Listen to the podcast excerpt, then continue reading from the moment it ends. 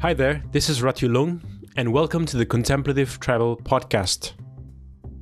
In this podcast, we will be exploring and reflecting on issues, events, ideas, creative works, and practices from the perspective of tribal life of Northeast India.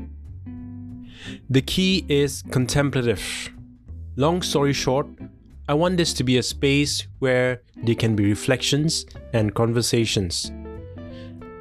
Here's a definition of contemplative that I really liked the act of regarding steadily. And that is what this podcast is trying to be about.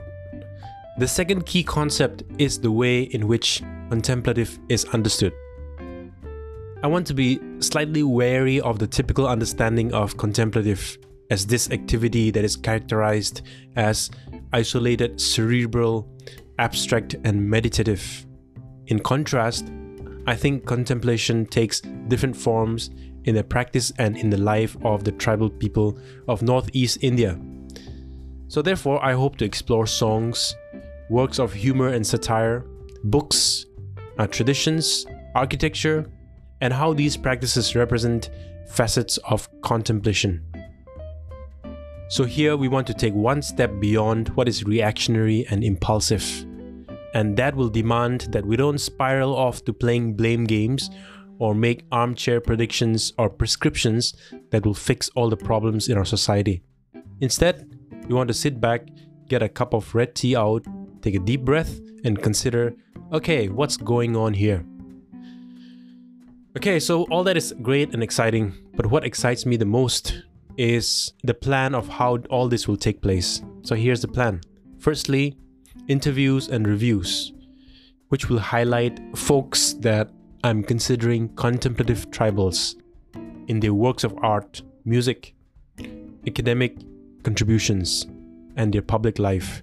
I hope to be able to rope in some of these folks for online conversations or to offer reviews of their works.